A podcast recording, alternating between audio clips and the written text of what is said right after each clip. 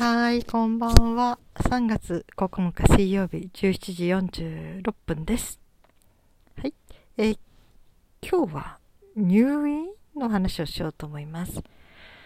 えっ、ー、と、私が入院したことがあるのは物心ついてからはあれなんですね。まず赤ちゃんの時に、生後6ヶ月の時に、えー、急性肺炎で入院して生死をさまよいました。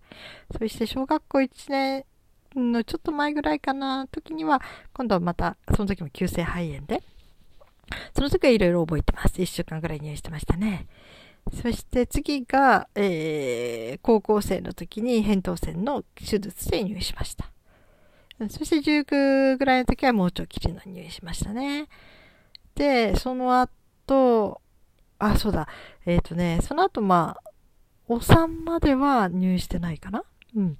で、あのー、私にとって一番ちょっと印象深かった入院というのは、17、8?17 くらいの時に、あのー、入院した病院なんですね。これはまあ、内科系というか、まあ、診療内科？っていうか、要するにね、あのー、お腹が、えー、調子が悪くて全然学校行けなくて、という状態でね、うん、あのー入院してましたね。この時ね、まああの、バリウム、直腸バリウムというのをやった時に、まあ私の、普通はね、胃が下がってる。私は胃も下がってるんだけど、腸も下がってて、両方下がってるから、これはもう便秘と下痢が交互に来る体質ですね、と言われたんですけど、うん。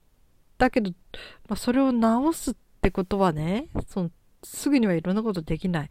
まあ、結婚じゃなくて、あの、結婚して赤ちゃん産んだら、その、お産で、結果の妊娠で体質変わることがありますからって言われましたね。うん、だから、そうね、だい今はほとんど、あの、下痢って言っても月1回。で、便秘もで体操してれば大丈夫だし、だからすごくそれは、まあ、お産で治ったのかもしれないですね、だいぶね。なんか女性はね、あの、出産でだいぶ体の中が変わるらしくて、それとも手術のぎぎっくり腰、えー、不安定腰椎症？ちょっと腰の骨がね、脊椎の骨と骨がちょっと空きすぎてて、ぎっくりと行きやすいということで。これも、あの、治す方法はないけど、あの、お産の時に、えー、変わることがあるのでって言われて。うん。多分それも、えー、良くなったんじゃないかな。出産で。まあ、ぎっくり腰ってね、たまにやるけど、まあ、それはそれで、あの、めったにないことだし、うん。まあ、気をつけて暮らしてるのでね。うん。まあ、そんなんで。で、この、高校の時に入院したのは、まあ、えー、とにかくもう不登校もあったんでしょうね。学校も行きたくないし、お腹しょっちゅう変になるし。っていうことで、そしたら、あの、学に病院から通わないですか？というか、病院に入院しながら学校に通ったらどうですか？と言われて。うん。じゃあそういうことにしようかなって思いましたね。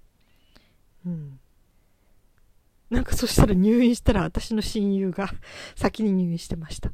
うん。なんかね、その人もやっぱり、その人はお腹だったからどっかの周りでね、うん。で、二人で入院してましたけどね。うん。で、あのーうん、あのよくね、えー、なんだろう、すごくちょっと重い病気の人たちは、子供たちは、あの、病院の中に学校がついていて、で、そこで、えー、勉強したりもするらしいですよね。うん。まあ、そういうのとはちょっと、じゃあ全然違うのかもしれないけど、私は制服着て、あのー、病院に帰ってきて、そして、まあ、すぐ寝巻きに着替えて、えー、患者さんになって、そしてまた朝制服を着てお弁当を持って学校に行くという生活をしてましたね。でこれであの給食の給食じゃないねあの食事を作ってくれる人たちいますよね。何て言うんだ？給食じゃなくて病院のご飯。うん、その人たちが毎朝、えー、あの私のためにおにぎりを2個梅干しなんですけどねを握ってくれるんですね。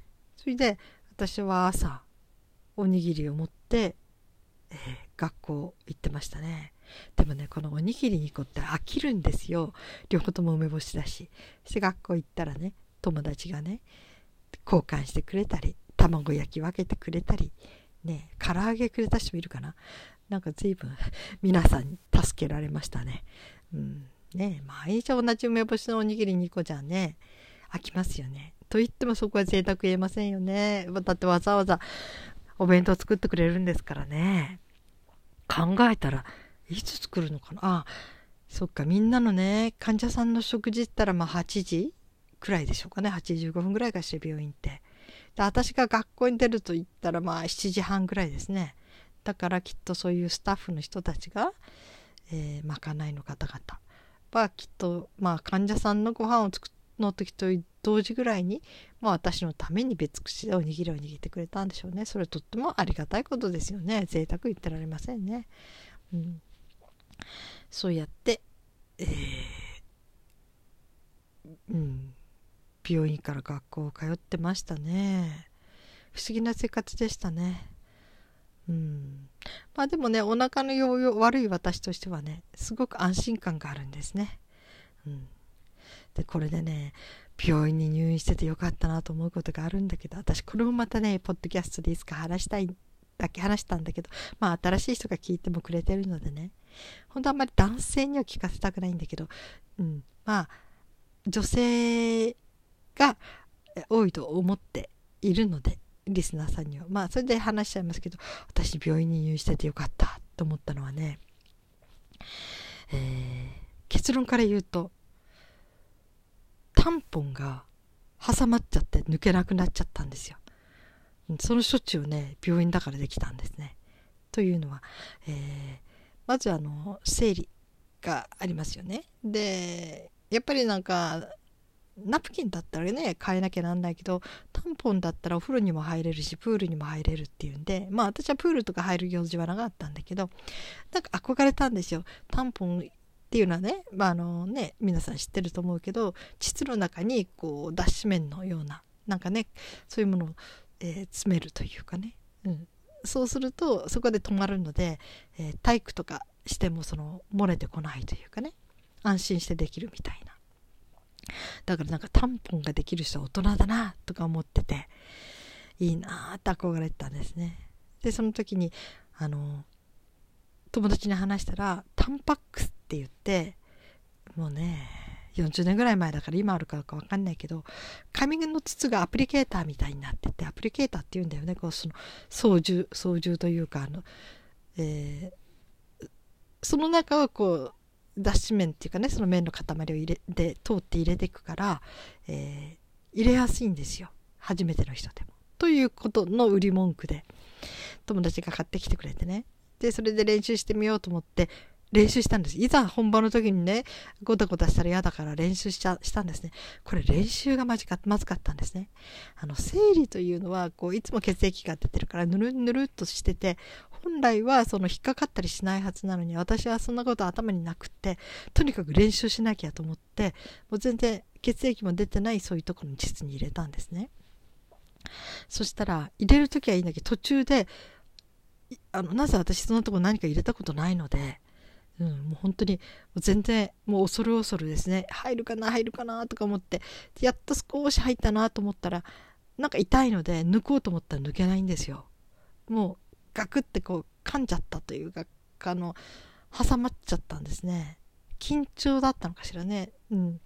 それでもどうしていいかわからないし痛いんですよ。そのままの状態でも痛いし歩くこともできないしどうしよう。と思ってた時にもしゃあないと思ってあの病院のトイレのね病院の中でしたからね私ね暮らしてたのは。であのブザーをしたんですね。そしたら看護婦さんが来てくれてちょうど不調さんだったかな。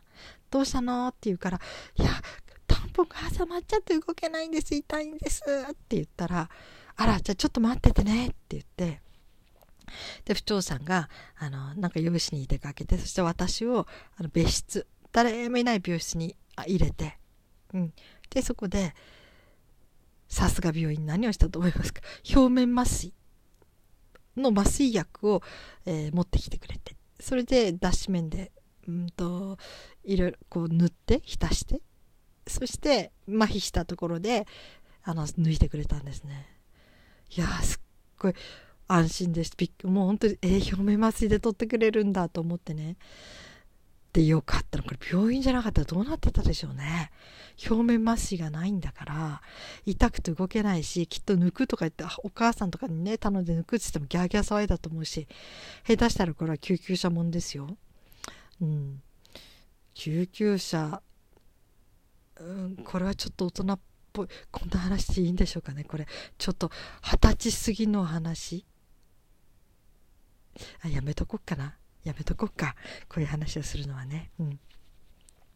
ええー、20歳以下の方も聞いてるかもしれないので。はい。でそのまあ結構あることらしいんです。これはタンポンじゃないけど。うん。でそういう場合はやっぱり救急車で運ばれていくと言ってましたね。うん。であのー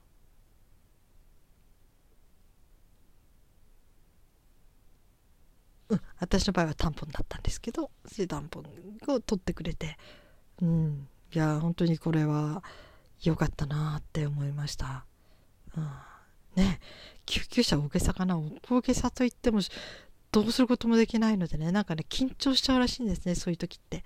そしてぐーっと閉まっちゃうんですって。だからね本当に難しい。そんな状態で抜くのはね。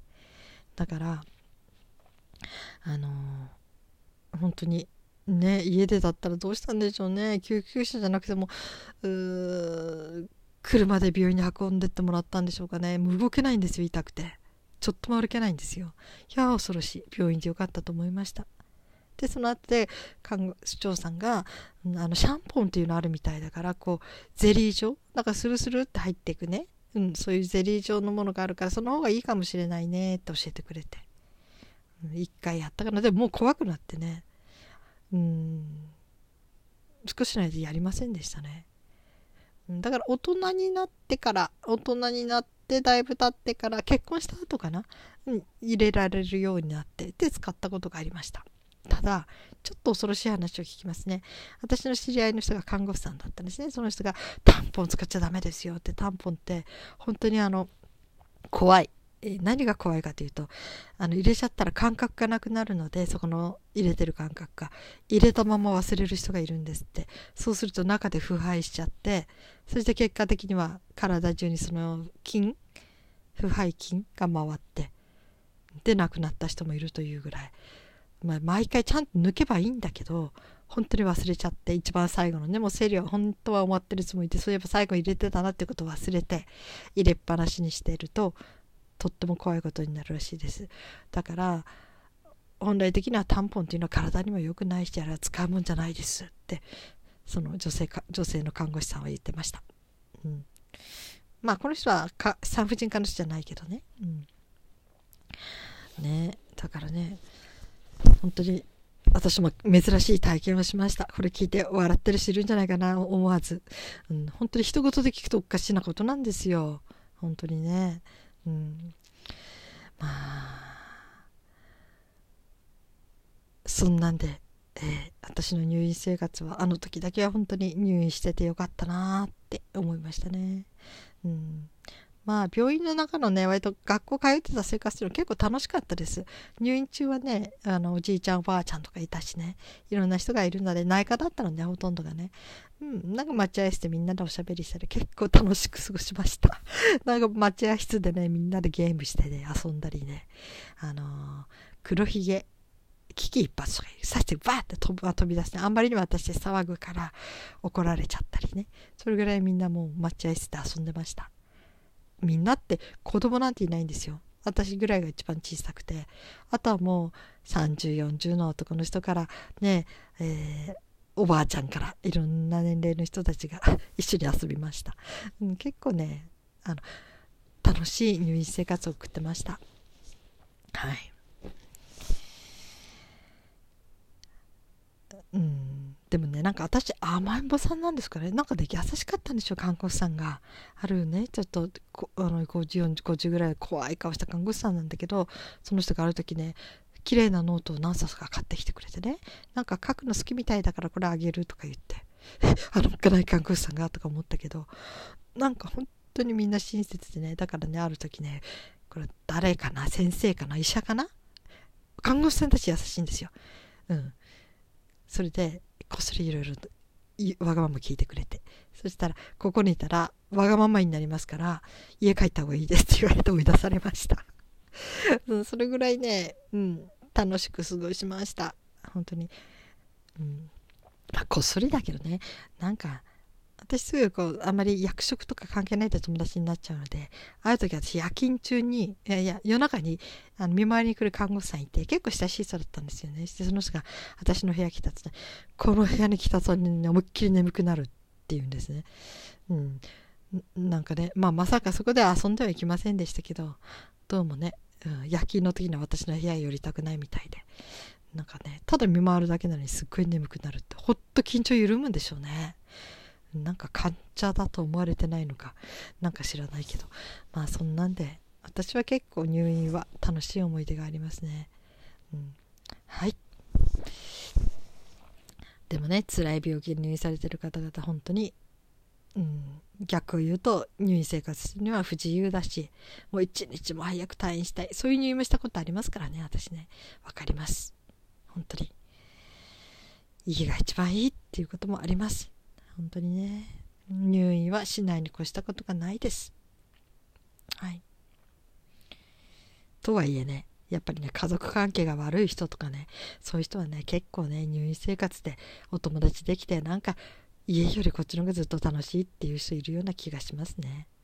うん、なんかね家族ってね意外と傍から見たら幸せそうでもなんか孤独な人になっちゃう時があってねそうなるとそのね入院して同じ病気を持つ人同士がちょっとお互いの病を打ち明け合ってなんかすっごい心から話せる友達になったりとかねだから入院先で本当に親友が見つかったりとか、うん、素敵なそのね人間との本当に出会い心の触れ合いってこともありますからね。まあ入院が一概に悪いとは言えないのでまあね、うん、そこで何を得るかでしょうね、うん、はい、えー、今日も皆さんお疲れ様でした。そして生きていてくださってありがとうございました。それではまた明日。